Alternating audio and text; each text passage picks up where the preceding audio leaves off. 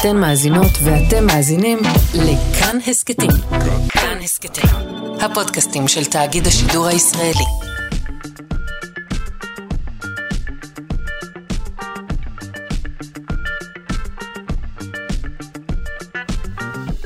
שלושה שיודעים.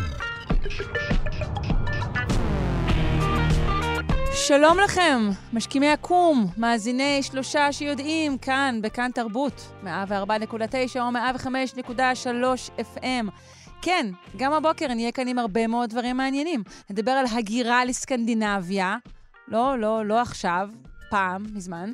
אה, נשמע את כל האמת על משולשי פיצה, נדבר גם על אה, הצלת אה, קרנפים, קרנפים נדמה לי, יש לומר. אני מקווה שדוקטור סמדר כהן תתקשר אליי מיד ותגיד לי איך אה, יש להגות את שמם. בשעה השנייה תתארח כאן הפרופסור אסיה רולס אה, לשיחה מעניינת מאוד על האופן בו מחשבות ורגשות אה, משפיעות על היכולת שלנו להתמודד עם מחלות. ולא, לא מדובר בניו אייג', אלא במדע. אז uh, אתם מוזמנים להישאר איתנו. עורכת, אלכס לויקר, מפיקה, תמר בנימין, על הביצוע הטכני, אלון מקלר, אני שרון קנטור. Uh, מי שלא יכול להאזין לנו, שיעמוד מאחוריי מלפניו מצדדיי, או שיפתח אותנו בשידור החוזר בשעה שמונה בערב, או שיאזין לנו כהסכת ביישומון של כאן, או בכל יישומון אחר לבחירתכם. בואו נתחיל.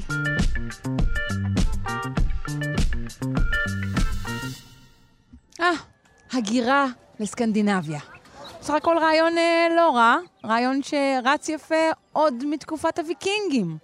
אה, DNA קדום חושף אה, תנועת הגירה מסיבית אה, לסקנדינביה בתקופה זו. נפנה לפרופסור לירן כרמל, חוקר ומרצה במחלקה לגנטיקה באוניברסיטה העברית. שלום. שלום, בוקר טוב. מה שלומך? טוב שבאת. יופי מצוין. יופי. אה, אז אנחנו יודעים שהוויקינגים היו מגלי ארצות אה, ששטו למקומות שונים, אבל אנחנו לרוב לא חושבים על סקנדינביה עצמה כמקום שהיגרו אליו, נכון? נכון, ומסתבר שהייתה לא מעט הגירה אה, לתוך סקנדינביה, ובמיוחד בתקופה הזאת של הוויקינגים. בואו קודם כל ניתן מסגרת זמן למי שהוא לא בדיוק על השעון לגבי הוויקינגים.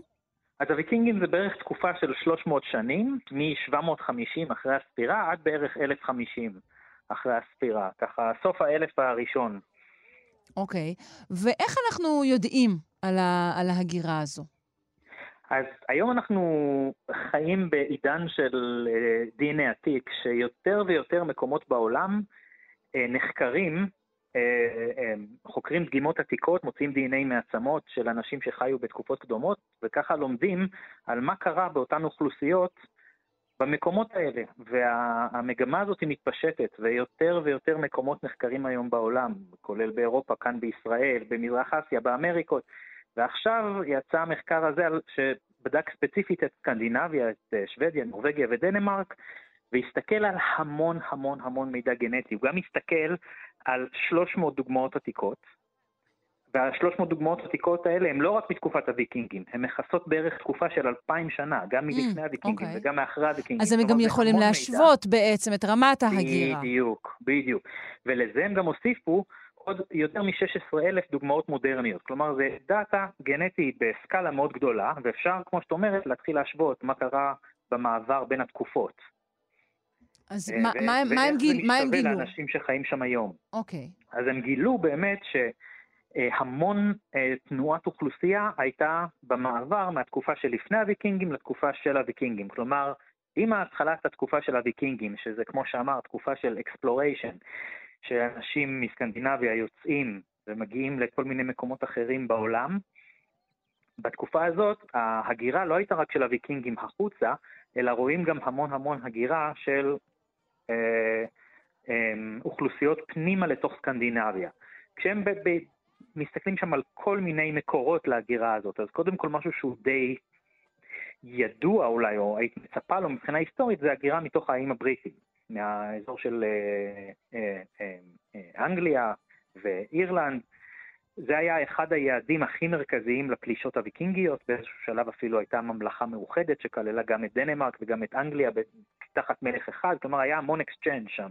mm-hmm. של אוכלוסיות, אז אנחנו מאוד יודעים על הכיבוש הוויקינגי של, של האיים האלה והכניסה של הוויקינגים, אבל, אבל שוב, אנחנו מדברים היה... על הכיוון ההפוך. בדיוק, מסתבר שגם היה flux גנטי הפוך, ורואים את זה מאוד מאוד ברור. מה, אולי זה סתם שבויים אה, בריטים, כלומר, בריטים של אז שהוויקינגים הביאו איתם באוניות חזרה הביתה? אז זה גם אפשר לחקור, אה, זה מאוד מעניין. קודם כל, את יכולה להסתכל רק על איזה סיגנל את רואה בכרומוזום X. שכרומוזום X יכול להפריד בין דברים שקרו בגברים ובנשים, ואת רואה שיש קצת פימל ביאס, כלומר זה יותר נשים שנכנסו לתוך סקנדינביה מאשר גברים. חשוד מאוד. חשוד מאוד. מצד שני, מצאו שתי דוגמאות בתוך כל הים של הדוגמאות האלה של אה, נשים בתוך סקנדינביה, שהן היו בבירור לגמרי מהאיים הבריטים. אה, כי אה, ממש אה, הגיעו משם באופן ברור, ואחת מהן הייתה במעמד מאוד גבוה. היא הייתה אה, כנראה אישה מאוד מכובדת, אז לא ברור בדיוק, היא לא הייתה איזה שפחה.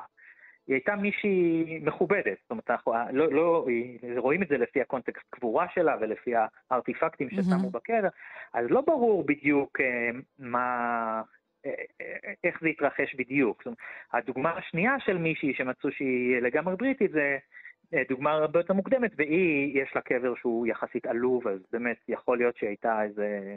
אה, אי אפשר לדעת בדיוק מה היא הייתה. כן, אבל זה... אז קשה מאוד לדעת. Mm, אוקיי, אה, אלו, אלו עוד אה, אנשים אנחנו מוצאים? אה... אז, אז רואים מהמדינות הבלטיות, כניסה אפילו עוד יותר חזקה מהמדינות הבלטיות, ששוב, זה, זה הגיוני, זה כל המדינות כמו ליטא ולטביה, המדינות הבלטיות הצפוניות שהן קרובות גיאוגרפית, ורואים כניסה שלהם אה, במיוחד מהאזור של הדרום, אה, של, אה, של דרום שוודיה, רואים כניסה לתוך סקנדינביה, שם הבייס לנשים הוא אפילו עוד יותר גדול. כלומר, בעיקר כניסה של נשים. איך אנחנו רואים... מסבירים את זה? כלומר, אנחנו יודעים להגיד שזה אולי דברים שקר... מה קרה כלכלית? מה קרה, אולי קרה... מה, איך אנחנו מסבירים דבר כזה?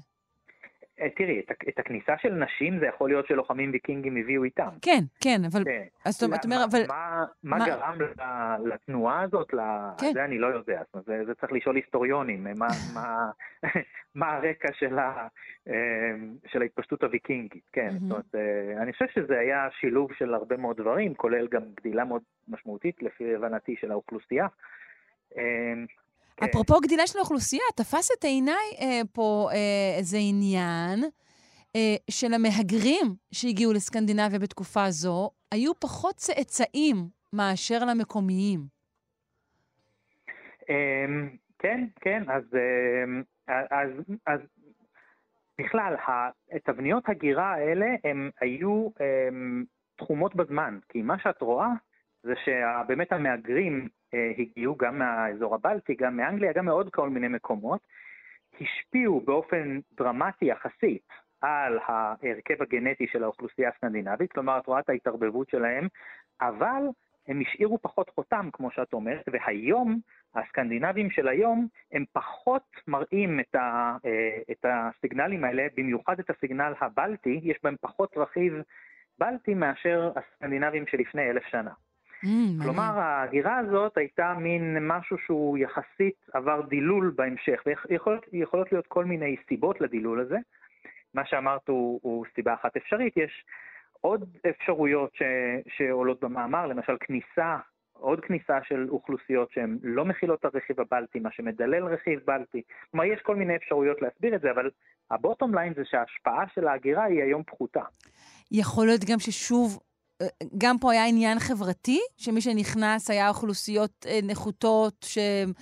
או שלא הורשו להביא צאצאים, לא יכלו להביא צאצאים, אולי הצאצאים שלהם מתו באחוזים גבוהים יותר עקב מצב כלכלי? אז זאת שאלה ממש מעניינת, אבל אין, אין דרך לענות על זה מתוך ההסתכלות הגנטית. כלומר, זה בהחלט אופציה. אבל צריך, אה, צריך לבסס אותה, כי יש כל מיני דרכים להסביר את, את מה שרואים. כן. אז, אה, והאם אז... אנחנו יודעים להסביר את, את, את הירידה אחר כך? למ, למה אחר כך היה פחות? שוב, מבחינה היסטורית יש לזה הסבר? אז כן, אז הם מעלים שם כל מיני אפשרויות, אז, אה, אז כמו שאמרתי, אחת, אחת האפשרויות זה דילול בעקבות כניסה של אנשים שלא מכילים את הרכיבים האלה של המהגרים שהגיעו בתקופה הוויקינגית, שאחר כך נכנסו אה, אה, רכיבים אחרים שלא הכילו אותם, ואז יש ירידה בהרכב כלומר, לא הייתה פחות תנועה בהכרח, כי אתה בעצם מדבר איתי, אתה אומר, זה ההרכב הגנטי, אני לא יודע באמת מה קרה שם מבחינת תנועה של בני אדם. אוקיי. נכון, רואים שינוי. מהתקופה הוויקינגית ועד היום יש שינוי גנטי מובהק, כלומר, קרו עוד אירועים. קרו עוד אירועים, השאלה היא, מה בדיוק קרה, זה, זה, זה, זה הם לא נותנים שם תשובה חד משמעית. מה כן. שעוד רואים, יש, אה, יש גרדיאנט בכל סקנדינביה, מצפון לדרום, של, אה, של, של השפעה של אה, האוכלוסיות הצפוניות, כמו, ה, כמו האוכלוסיות של פינלנד. Mm-hmm. ואז רואים שההשפעה הגנטית של אותן אוכלוסיות צפוניות היא חזקה יותר בצפון של שוודיה ונורבגיה, והיא הולכת ונהיית חלשה יותר ככל שעוברים דרומה, שזה שוב כמובן מאוד הגיוני. וזה משהו מעניין, כי רואים את זה לכל אורך המחקר, כלומר זה כבר היה קיים בתקופה הוויקינגית, הם אומרים שאפילו אולי היה קיים עוד לפני התקופה הוויקינגית, אבל זה נמשך עד היום. גם היום רואים את הגרדיאנט הזה באופן מאוד ברור באוכלוסיות. מעניין מאוד. טוב, אנחנו נאלצים להיפרד בשלב זה. אני מודה לך, פרופ' לירן כרמל, חוקר ומרצה במחלקה לגנטיקה באוניברסיטה העברית. בבקשה. תודה, יום טוב. יום טוב. ביי ביי.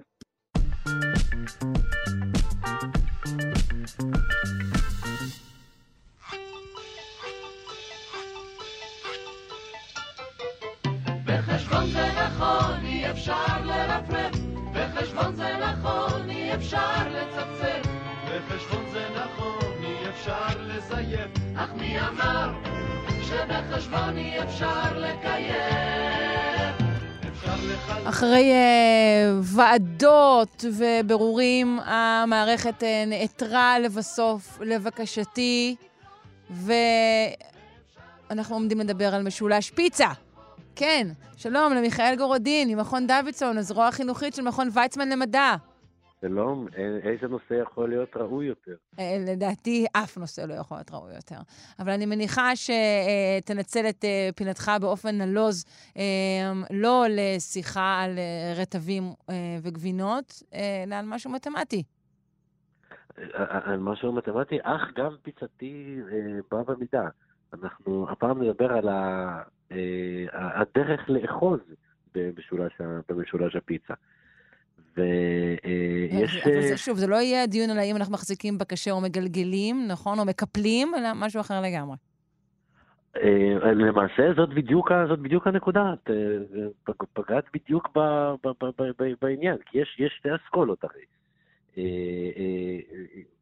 חלק מחזיקים בקשה של הפיצה, מחזיקים בקשה, ואז הפיצה קצת אה, אה, קמלה למטה. כן, היא מתעקמת כלפי מטה, אבל אז זה נחמד, אתה יכול לאכול אותה כמו שקיסר היה אוכל אשכול ענבים. נכון, נכון, נכון, יש, יש בזה אה, אה, מראה, מראה כזה של נגיסה מהקצה המשתפל של, כן, הפיצה. כן, כן, כמה, כמה חן יש ברגע הזה, כן. אבל אז יש אחרים שלוקחים אה, את אותו קשה, ובמקום להחזיק אותו כש, כשהוא ישר והפיצה משתפלת, מעקמים את הקשה נכון. לצורת U כזאת. כן, יוצרים שם איזה מין כפלול. ואז קורה נס. בזמן שהקשה של הפיצה מתעקם, שאר המשולש, שקודם השתפל למטה, הוא פתאום מתיישר. נכון. זהו, זהו נס הקשה של הפיצה, כך זה נקרא. אה, ויש כאן תופעה אה, ממש מתמטית, כי כשחושבים על זה, אה, על שני, על שני המצבים האפשריים האלה, יש לנו נקודה כזאת באמצע של הקשה של, של הפיצה, שבה תמיד בכיוון אחד יהיה קו ישר, ובכיוון אחר תהיה התעקמות. אם אנחנו מחזיקים את הקשה של הפיצה, אז הקשה עצמו יוצר קו ישר, אני, ו, וכשאנחנו הולכים קדימה אל עבר המשולש, הוא מתעקם ומשתפל למטה. ואם אנחנו מעקמים את הקשה, אז הקשה הופך להיות החלק המעוקם, והכיוון קדימה אל השפיץ, הוא מתיישר. כך או כך, תמיד כיוון אחד חייב להיות ישר, וכיוון אחד חייב אה, להיות אה, עקום. וואו. אני, אני, אכילת. פיצה לעולם לא תהיה אותו דבר עבורי. אוקיי, אז מה, מה מסביר את התופעה הזו? אה, אז זה ממש משפט אה, אה, מתמטי חשוב. עוד אחד מהדברים שגילה, יהיו שיטענו גדול המתמטיקאים, יש לו, יש לו case, קרל פרידריך גאוס. הוא לא, הוא לא חשב על פיצה כשהוא, כשהוא עשה את זה, אבל זאת תכונה שנקראת עקמומיות. כמו מיוט ו- גאוס, כן. כן, מושג גאוס. חלף אה, ליד אוזנים מתישהו, כן. והרעיון הוא שלכל נקודה במשטחים, אה, הערך הזה הוא קבוע, אלא אם כן עושים משהו ממש דרסטי, כמו למתוח וזה, אבל אם כל מה שאנחנו עושים זה לקפל ולהזיז, ואנחנו לא ממש עושים שינויים מהותיים במשטח, העקמומיות נשארת קבועה. והעקמומיות הזאת קשורה בדיוק למה קורה כשהולכים מהנקודה בכיוון אחד או בכיוון אחר. ולכן, בגלל שהעקמומיות חייבת להיות קבועה, אה, אם אנחנו מעקמים כיוון אחד, כשאנחנו לוקחים את הקשה שהיה ישר ומקפלים אותו ככה לצורת U, אז כדי לאזן את זה, החלק שהיה עקום, הוא עכשיו חייב להתיישר, כדי שהעקומיות הכללית תישאר אותו דבר. זאת אומרת, עקמומיות קבועה, אם אם לדבר באופן אולי מעט יותר עילג, כלומר, סך העקמומיות, הוא נשאר קבוע בתוך העצם יותר הזה? נכון, יותר נכון יהיה להגיד שבכל נקודה. בכל נקודה, אה, אוקיי. ואז אנחנו מסתכלים על האמצע הזה של הקשה, שבו אנחנו תופסים אה, כשהוא ישר ושבו אנחנו מקפלים כשהוא עקום. והפיצה יודעת שבנקודה הזאת העקומיות חייבת להישאר אותו דבר. אז אם כיוון אחד השתנה מישר למקופל, כיוון אחר חייב להתיישר. הפיצה יודעת. איזה ביטוי. הפיצה יודעת. Um, אתה יכול לתת לי אולי דוגמה נוספת, פרט לפיצה, בה אנחנו נתקלים אה, באותה עקמומיות גאוס? או שזהו, יש לך רק פיצה בראש, זה- מיכאל, זהו. זאת- המוח זאת- נסתם. קודם כל, אה, זה, אה, זאת אחת הדוגמאות הכי בולטות לזה, אבל זה קורה בכל משטח. כל פעם שאנחנו לוקחים אה, דף ומגלגלים אותו, ומקפלים אותו, אה, אה, ומשנים בו, ומשנים בו משהו, אה, אם אנחנו ניקח, ניקח, לוקחים דף נייר ומגלגלים אותו כמו משקפת כזאת. כל דבר כזה שאנחנו עושים ש, שמשפיע על, על, על השאלה אם המשטח שלנו הוא עקום או שהוא ישר. עוד דוגמה לזה דווקא מהכיוון הבלתי אפשרי. רגע, וזה גם, לא, וזה גם לא קשור לזה שזה משולש. לא, לא, לא. זה פשוט לא. לא. הרי גם, אם גם ניקח דף, אה, מהמם. דף מדפסת, נחזיק אותו בקצה, הוא ייפול כזה נכון, הוא למטה. ישתפל, כן. אבל אם, נקפ... אם נעקם אותו, אז הוא יהיה פוף ישר. עוד דוגמה לזה דווקא מהכיוון הבלתי אפשרי, היא שאי אפשר לקחת משטח, דף, ולעשות ממנו כדור. אה, גליל אפשר, אבל כדור אי אפשר. גליל זה מאוד קל, אני לוקח את הדף, אה, מחבר את שני הקצוות שלו, ואני מקבל גליל. כדור אי אפשר. הסיבה לדבר הזה זה כי אלה משטחים עם עקמומיות שונה. אה, העקמומיות של כדור היא מספיק שונה מהעקמומיות של הדף, כדי שאי אפשר יהיה לקבל אותו פשוט מקיפולים ושינויים כאלה של אה, אה, דף, ורואים את זה, ולעומת זאת אה, עקמומיות של גליל היא, היא דומה? כן, ולכן אפשר לקבל אותו מ... מדף נייר, וזה בכל מקום. כל פעם שמנסים לעבוד עם משטח ולשנות אותו בלי, בלי לשנות את הטבע המהותי שלו. וואו, טוב, אנחנו אה, נעמול על תרגום הפינה הזו לאיטלקית, ונודיע לך כשזה יעלה לאוויר. מיכאל גורודין, ממכון דוידסון, הזרוע החינוכית של מכון ויצמן למדע. תודה רבה. תעשו זאת, תעשו זאת ובתיאבון. בעצמכם עם הפיצה בפעם הבאה. בהחלט. ביי.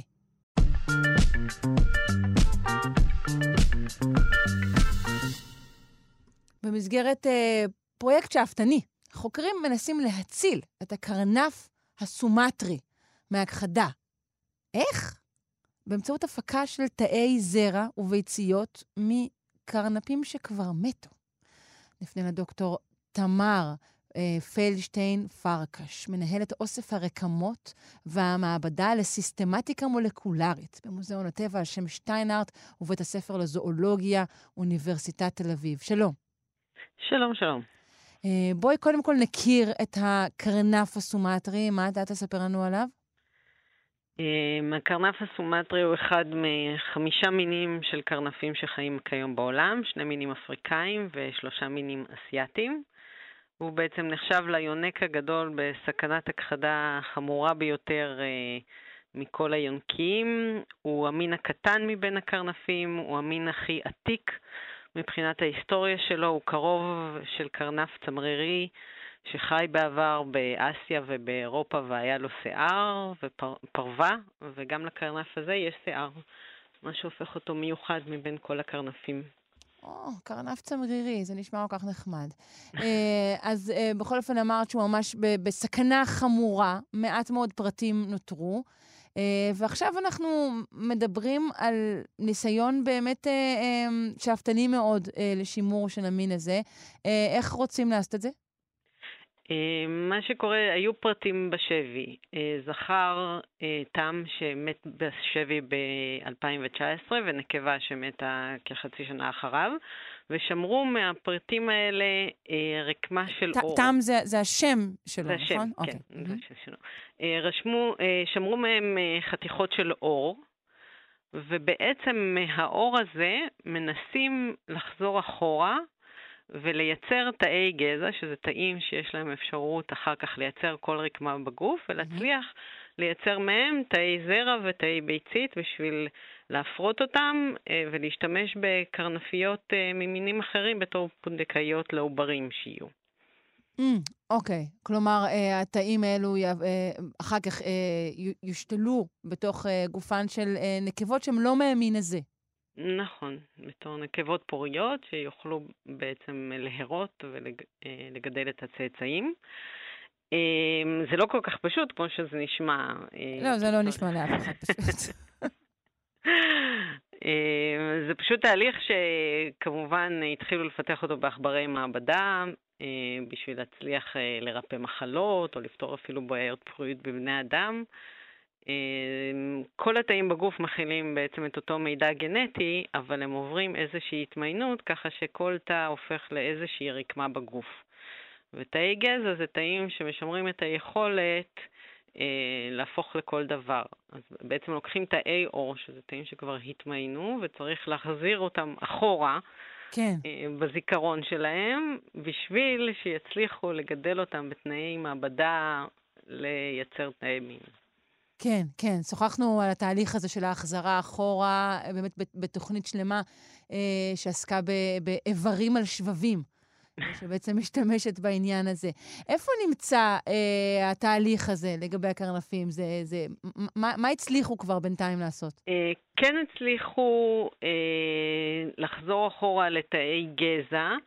ולהצליח בעצם אה, לגדל אה, בצלחת את כל שלושת עלי הנבט. זאת אומרת, בהתפתחות עוברית יש שלושה אה, עלי נבט שמהם מתפתחים הרקמות, אז כן הצליחו לגדל כבר לצורך העניין מוח של הקרנף בצלחת. והצליחו להראות שהם באמת באמת יכולים להחזיק את התאים בצורה של חלוקה מתמדת. אמ, וממש מראים אה, מה שנקרא תאי אה, רקמה של כל אחת משלושת עלי הנבט. למה אה, בעצם שלא ייקחו את התאים, בהנחה שהדבר הזה יצליח, אה, למה משתמשים בפונדקאית ממין אחר? Um, בגלל שנכון לעכשיו יש מעט מאוד uh, נקבות uh, בטבע. בטבע מדברים כרגע על uh, משהו כמו 200 uh, פריטים בסך הכל שלא יודעים את המספרים המדויקים, אם רק אם חצי מהם הם נקבות ושליש מהנקבות האלה הן כבר זקנות מדי, זאת אומרת, הסיכוי להצליח לקבל... הן לא בגיל פוריות כבר. כן, כבר לא בגיל פוריות.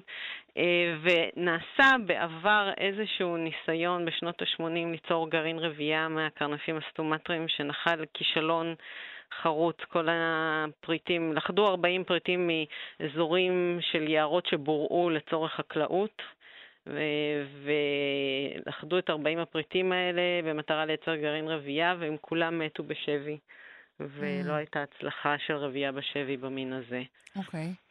Uh, הדבר הזה כבר uh, נעשה, מהלך כזה על איזושהי חיה אחרת שנמצאת בסכנה, או חיה שכבר uh, נכחדה לחלוטין? Um, יש כבר איזושהי הצלחה בייצור תאי זרע מהקרנף הלבן הצפוני. באפריקה יש את אוכלוסיית הקרנף הלבן, או הקרנף רחב שפה, כשהאוכלוסייה הצפונית גם כן נחשבת בסכנת uh, הכחדה חמורה, והצליחו גם, uh, הפרויקט למעשה התחיל עם הקרנפים האלה.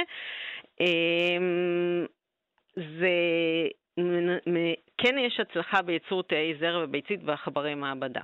זה כבר כן קיים ומוכר. ובקופים לא פרימטיים, אבל עוד אין ממש אה, צאצאים שנוצרו בתהליך. תהליך כזה יכול להציל מין שנמצא במצב כזה, או שמדובר באמת בשימור בקנה מידה, שוב, אם זה יצליח, אה, קנה מידה מאוד מאוד קטן? אה, אוכלוסיות הקרנפים היו, כל חמשת המינים כבר היו על סף הכחדה ממאות אלפי פרטים לפני מאה שנים. הם הצטמצמו לאוכלוסיות של אה, מאות אה, בודדות. כן יש הצלחה אפילו באוכלוסייה של 100 פרטים, לדוגמה בקרנף הלבן הדרומי, של שיקום ושגשוג. זאת אומרת שאם יצליחו להביא את אה, מספר הפריטים מעל איזשהו מספר קריטי, אז יצליחו לאושש את המין. גם הכותבים במאמר, בשורה התחתונה שלהם, אומרים שאם לא ישמרו על בתי הגידול, ואם לא יצליחו לעצור את הציד הלא חוקי אה, בגלל הקרניים, אז כל ההשקעה הזאת תרד לטמיון. אבל התקווה היא שאם כן יצליחו להגיע לאיזשהו מספר קריטי של צאצאים, יצליחו אולי להציל את המין הזה. כן, המדע לבדו לא יכול לתקן אה, את, את, את ההרגלים הסביבתיים. אפשר כן, להגיד. הסיכון הגדול ביותר בעצם זה שיש רק אה, מספר מצומצם מאוד של בתי גידול. בעבר מדובר על קרנף שהיה גם ביבשת, בהודו, בבורמה, בווייטנאם, ומהיבשת הוא כנראה נכחד לחלוטין, אה, וקיים כרגע רק באינדונזיה, אפילו במלזיה הוא כבר נכחד, אה, ויש רק ארבע אוכלוסיות מוכרות מאינדונזיה. והן מאוד מקוטעות, ככה שמאוד קשה לפרטים הקיימים אפילו לפגוש אחד את השני ולהתרבות. Mm. יש איזשהו אספקט שהוא אולי אה, אה, בעייתי בכלל ב, ב, בכל השיטות האלו? איזו, איזו התערבות יתר? אה, ברור שיש פה עניין אתי אה, מאוד כן. מאוד קשה, אם אנחנו מנסים להשליך על אה, בני אדם. אולי, אה, אולי לא רק, אולי גם בדיון על בעלי חיים יש פה, סוגיה אתית בטוח יש פה. תראה, אין ספק שכנראה המימון והעניין האתי פה, בגלל שמדובר במין בכזאת אה, סכנת הכחדה חמורה, אין, כנראה מק, אה, מקצרים פה תהליכים באספקט של האישורים האתיים לצורך מחקר שכזה. באופן אישי אני כרגע לא רואה ברמה הזאת את הבעיה אמ, עוד לא הגענו לשלב של להתמודד עם זה שאנחנו מחזירים בעלי חיים שנכחדו, נניח, אה, או יוצרים דינוזאורים. כן. אנחנו מדברים על אוכלוסייה קיימת, על פריטים שעד לאחרונה אה, כן אה, שגשגו בטבע, אם מדברים על סקאלה של 100 שנים אחורה, ובפירוש ההכחדה היא כתוצאה ממעשי אדם. כן, שפה אנחנו לא שואלים כל כך הרבה על הסוגיות האתיות עכשיו, כן. נכון? אה, בדיוק, אה, ובאמת לא מדובר בהחזרת מין שכבר נכחד מן העולם, מדובר בנסות להציל מין שעדיין קיים. אה, אם נלך על פארק היורה, להחזיר לפה דינוזאורים, יכול להיות כן. שיתעוררו שאלות אתיות יותר חמורות בנושא. להקות של ציפורי דודו. בסדר גמור. טוב, מעניין מאוד. אני מודה לך על השיחה. דוקטור תמר פלדשטיין פרקש, מנהלת אוסף הרקמות והמעבדה לסיסטמטיקה מולקולרית, מוזיאון הטבע על שם שטיינארט, ובית הספר לזואולוגיה, אוניברסיטת תל אביב. תודה רבה, שרון. תודה, ביי.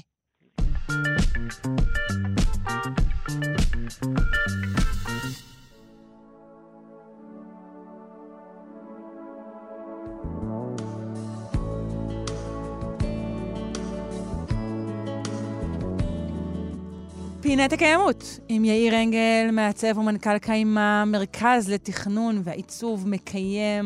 שלום. שלום וברכה. מה הבאת אה, לנו? מה שאני רוצה לספר זה על שומרי ים המלח, שזה סרט חשוב ומקסים, שהוביל להקמתה של תנועה בינלאומית להצלת ים המלח. אה, ים המלח אה, הוא אחד מפלאי עולם, והוא הולך ונעלם, למי שלא היה שם בזמן האחרון, או בעשרות שנים האחרונות. ומדובר באסון סביבתי שערורייתי ומתמשך שהוא בעצם מעשה ידי אדם. אבל כן, אבל בוא נפרוט את כל הסיבות לו, כי אה, אה, נגיד מפעלי ים המלח, אה, לרוב אנחנו מפנים אליהם אולי את עיקר האצבע, מכל מיני סיבות חברתיות, אבל, אבל הם לא הגורם העיקרי. לא. כמה עובדות קודם, בסדר? כדי שנדע. בדיוק, אני אשמח לעובדות, קודם כל, כן. מפלס ים המלח יורד בשנה בסביבות מטר ועשרים. אוי ואבוי. שזה המון, ו, אמ, וב-25 שנים האחרונות הוא איבד יותר מ-30% מהשטח שלו.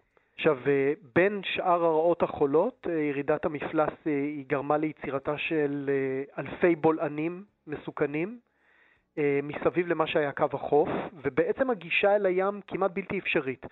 כן. אז שומרי ים המלח, או באנגלית Dead Sea Guardians, זה סרט תיעודי שביימו עידו גלס ויואב קליינמן, סרט תלת-לשוני בעברית, ערבית ואנגלית. הוא מספר על שלושה אנשים שהמים הם המוטיב המרכזי של החיים שלהם, והם לא מוכנים לחכות אה, בצד ולראות איך ים המלח אה, מתפייד לו. אה, עודד רהב מישראל, הרוח, ה... הרוח במפרשים של הפרויקט הזה, שחיין מים פתוחים, פעיל סביבה, יזם וגם חבר, שהוסיף וסיפר לי הרבה מאוד סיפורים בימים האחרונים על ים המלח ועל הפרויקט, ואני אנסה לשתף פה כמה שאני אספיק. אה, יוסוף הפלסטיני, שהוא מציל ותיק בים המלח, אה, ומונקת מירדן, שהוא מומחה אקולוגי בניהול מים. ויחד הם יזמו פעולה מאוד קיצונית להעלאת המודעות והידע להצלת ים המלח, ו- ובעצם כל המרחב כולו מהתייבשות. שוב, ההצלה היא קשורה למשטר המים האזורי, נכון? נכון. אני, אני, אני תכף אסביר. קודם אני רוצה לספר על מה הם עשו, ולהזמין, okay. אוקיי. להצטרף אליהם, ואחר כך לפרט, בסדר? אז הם חצו בשחייה את ים המלח מצד לצד, מירדן לישראל. אף אחד לא עשה את זה בעבר, זה ממש מסוכן. והמטרה שלהם היא לגרום לממשלות של, שלנו, שלושת הממשלות האלו וגם ממשלות אחרות, לשבת יחד סוף סוף ולהתחיל לפעול ביחד וכל אחד לחוד ב, בשביל פתרון אזורי לים המלח. אמ, והסרט, הסרט הדוקומנטרי, אה, שומרי ים המלח, הוא מלווה בעצם את המסחה ההיסטורי הזה מהרעיון ועד הביצוע, הוא צולם במשך משהו כמו שש שנים ויצא לאקרנים בשנה שעברה. והוא הוצג בפסטיבלי פרסים, בסרטים בכל העולם, וזכה גם בפרסים.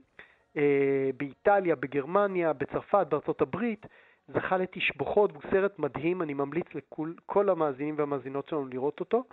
אה, אה, אף תחנת טלוויזיה עדיין לא שידרה אותו בישראל, ובוקר טוב לתאגיד השידור הישראלי. הזדמנות מצוינת. לקרוא ולשדר את הסרט המדהים הזה.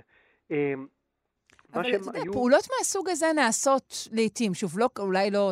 לא זאת ספציפית, כמו שאמרת, לא עשו את זה קודם, אבל פעולות יחידים כאלו, אה, אין להם השפעה של ממש.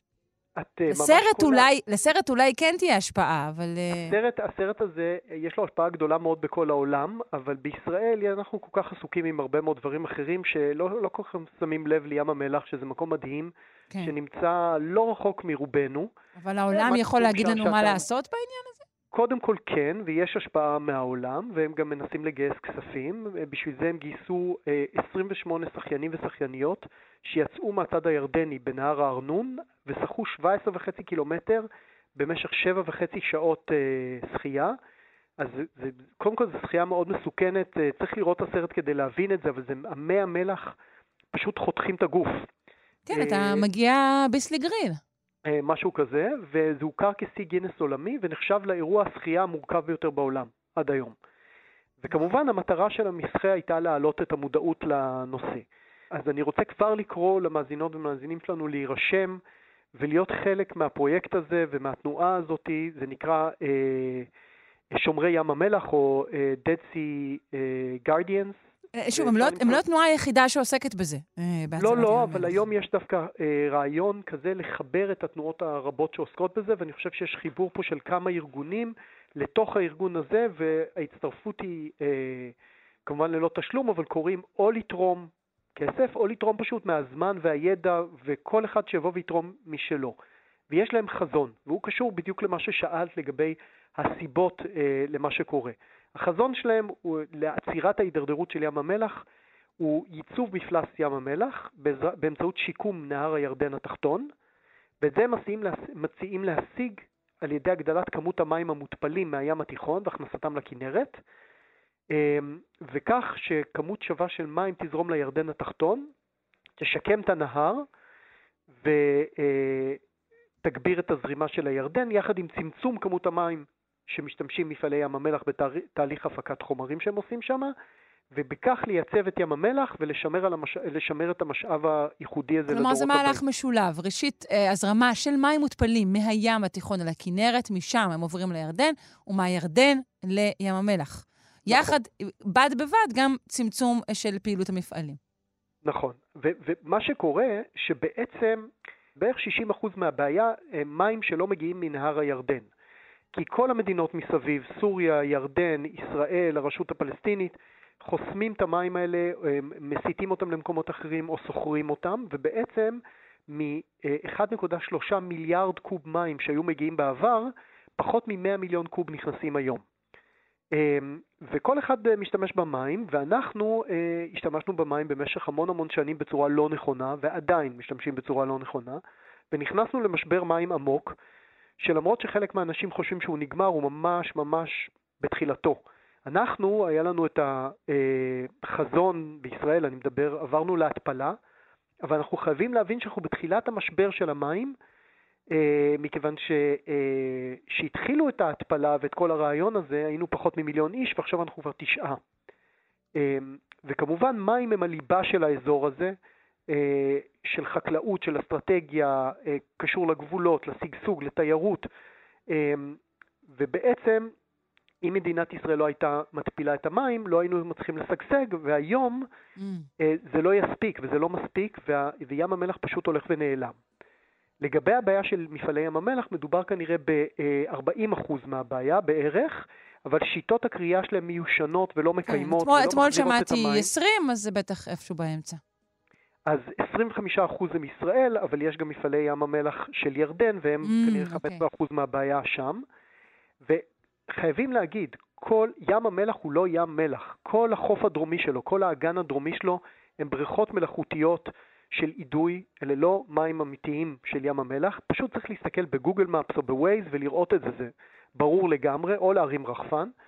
אה, וים המלח האמיתי הוא רק החלק הצפוני וגם הוא מתכווץ מאוד מאוד מאוד.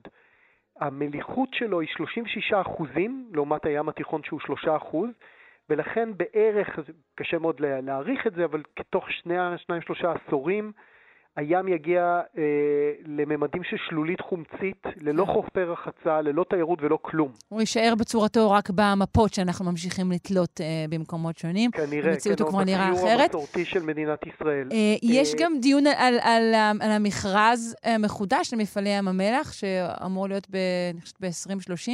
ב-2030, אז זהו. אז החברה הזאת חברת מפעלי ים המלח, נוסדה כבר ב-1952, ו... בשלב מסוים היא הופרטה, אה, אה, והיום, אה, בשנות ה-90 אני חושב שהיא הופרטה, והיום היא חברת בת של החברה לישראל שנשלטת על ידי דן עופר. החברה הזאת, צריך להבין, מחזיקה בשלושה אחוז משטחי ישראל.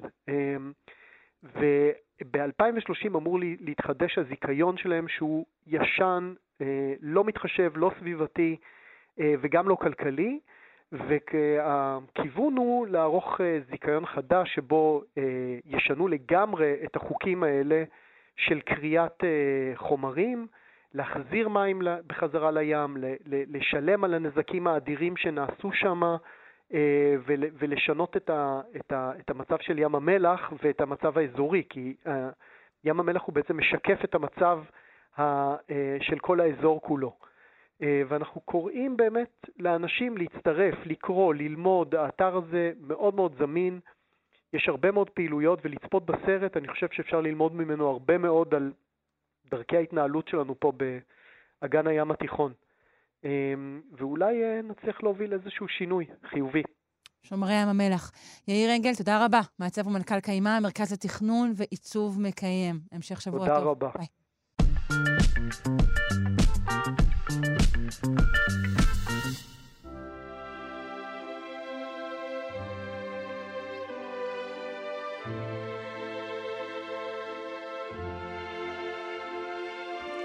השירה שלנו עם רונה ישראל קולט, ווקולוגית ומורה לפיתוח קול במכללת לוינסקי לחינוך מוסיקלי. שלום. שלום שרון. מה שלומך? אה, טוב מאוד, טוב מאוד. Uh, אני יודעת שהחגיגות ליום הולדת, המאה החמישים של חיים נחמן ביאליק, אנחנו גם חגגנו, אתם גם בפינה חגיגה. לא, זה לא מפסיק אבל, השכנים לא מפסיקים. זה שלום רב שובך בווליום מהבוקר עד הערב, ואני כבר לא יודעת מה אני אעשה. נכון, וזה גם תשעה בינואר, כי היום הולדת צריך לחגוג גם איפה שהלועזים חוגגים בתאריכי לועז, אז נגיד לו מזל טוב, מזל טוב, וברגע שאני רק אומרת את זה, אז כבר הלב מתמלא, כי באמת אחד הנושאים שעולים בדיון אה, על יצירתו של ביאליק זה ההתאמה האשכנזית, או ההתאמה במילאל, Mm. לעומת ההתאמה במלרע. אה, עשית פה את המזל טוב, להבדיל ממזל כן, טוב. נו, אוקיי, כן, יפה, כן, יפה. אמרתי, מאוד. כמו שצריך. אז אני באמת אשאיר ללשונאית הבית את הזכות להתעמק בפן הדקדוקי וההיסטורי, כי זה באמת נושא כל כך עמוק ומרתק, אבל כשאני שומעת את ההתאמה הזו, או אומרת אותה, אז יש לי ישר חיבה אליה, ויכול להיות שזה בגלל המוצא הדתי, אבל אם אני מתעמקת בפן הוויזו... הווקאלי של ההגייה הזו, אז יש אה, עוד כמה סיבות. אה, מעבר, מה שנקרא, לנקמת היידיש או לנקמת האשכנזים. אז בואי באמת נשמע קודם את ההתאמה הזו בדוגמה הקלאסית. שלום רב שובך ציפורה נחמדת מארצות החום אל חלוני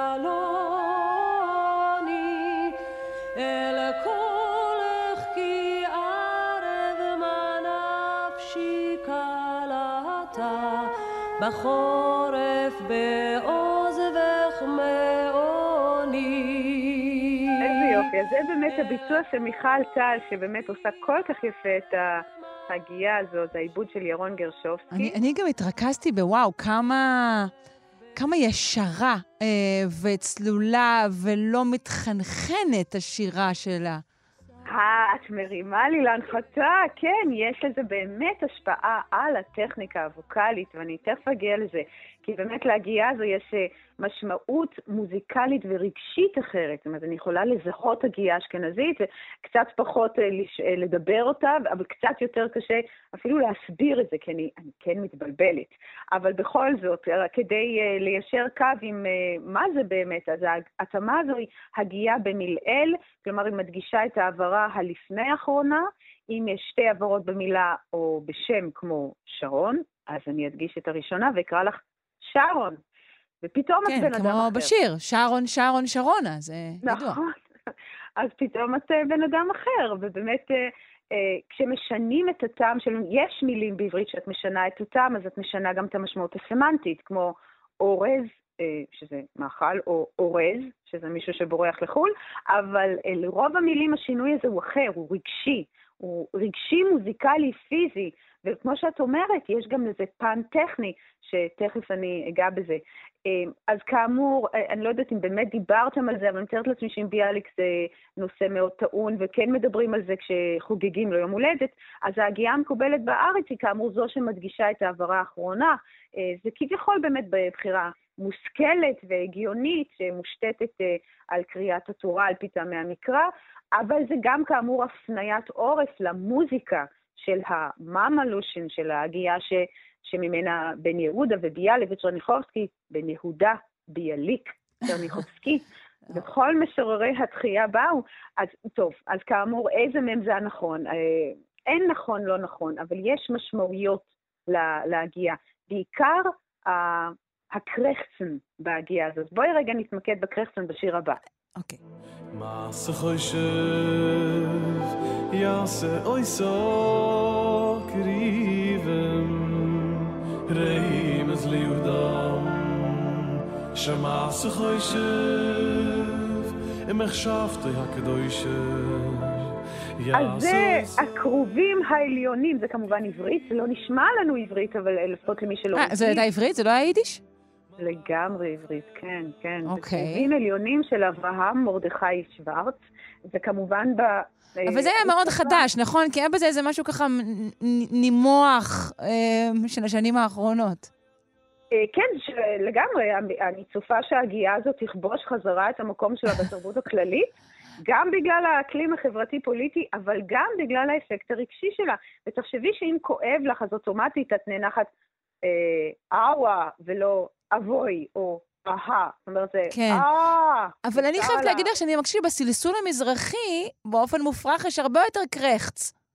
אה, אני מסכימה איתך לחלוטין. זאת אומרת, אה, זה לא, זה מה שאני אומרת, זה לא משהו עדתי.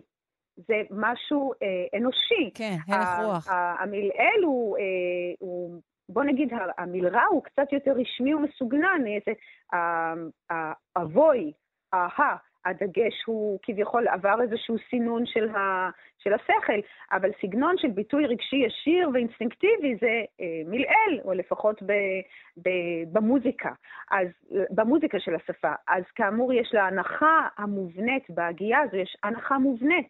אה, טה-טה, טה-טה. כי יש אה. אה, אה, דגש, והדגש, איך את יכולה לעשות את הדגש? את יכולה לעשות את הדגש על ידי שאת מעריכה את העברה, ה- וכאמור אמרנו שזה על העברה האחת לפני האחרונה, כן. בדיוק. הסוס צולע ולא דוהר אה, גלופ כזה, כן. בדיוק. אז תמיד צריך לחשוב רגע, כי כשאומרים מלעיל, אומרים, אומרים את זה במלרע. אם היינו אומרים מילעיל, זה היה יותר קל אולי אה, לזכור את זה.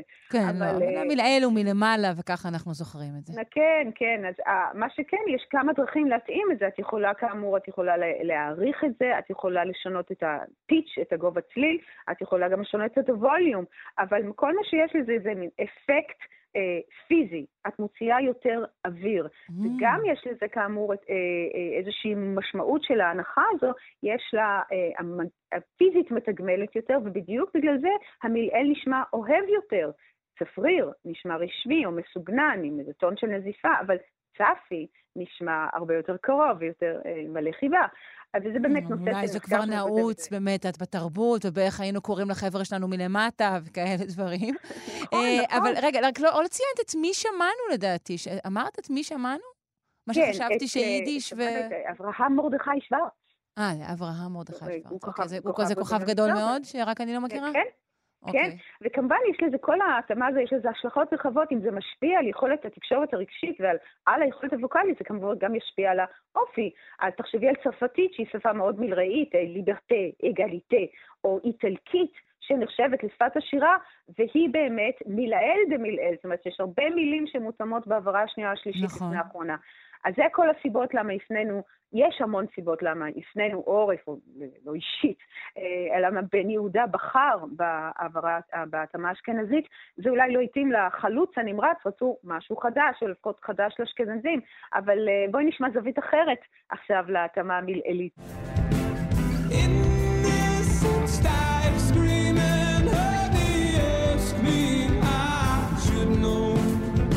אז את גם יכולה לשאול אם לראפרים אירים... לא, איך קיוויתי? שתביא את הדוגמה הזו, משהו דומה, כי תמיד נראה שהאנגלית היא במצב לישה יותר גבוה. נכון, את מגיע... הרי יש הרבה זמרים שטוענים שיותר קל להם לשיר באנגלית מאשר בעברית.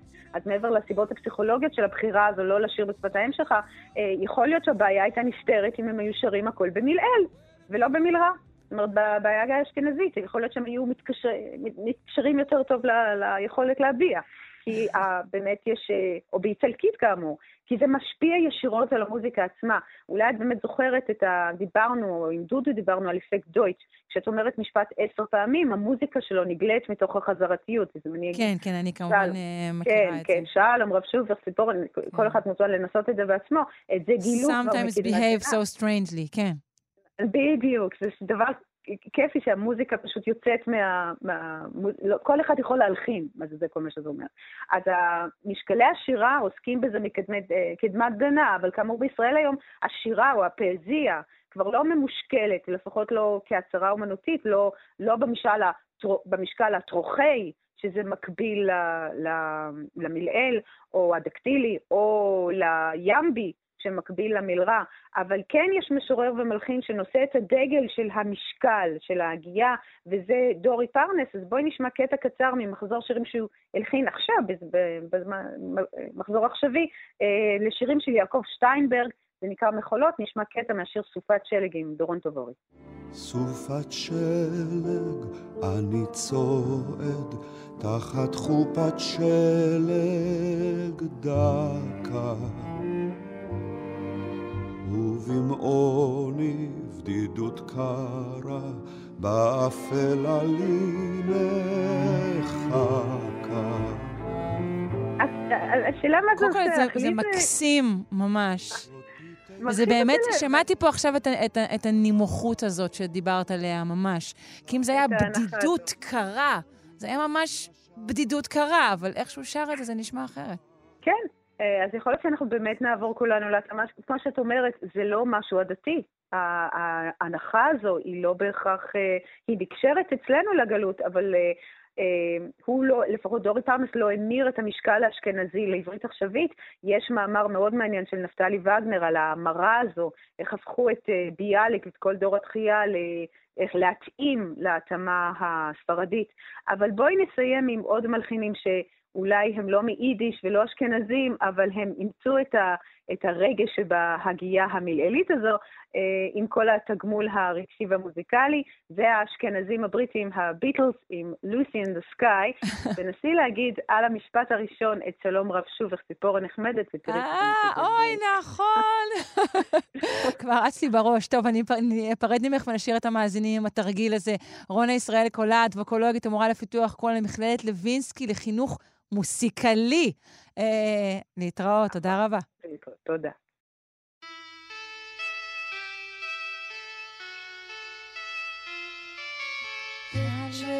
yourself in a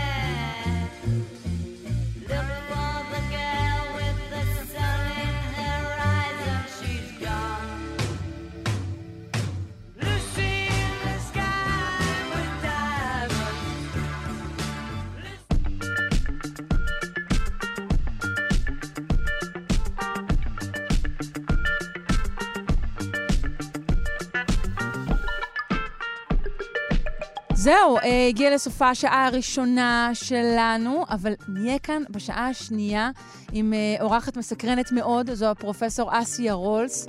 אה, היא חוקרת השפעה של המוח על מחלות, על האופן שבו הגוף מתמודד עם מחלות ואולי אפילו יוצר אותן. צפוי להיות מעניין מאוד, אז יישארו איתנו, אנחנו כאן, שלושה שיודעים, גם אחרי החדשות. אתן מאזינות ואתם מאזינים לכאן הסכתים. כאן הסכתים, הפודקאסטים של תאגיד השידור הישראלי.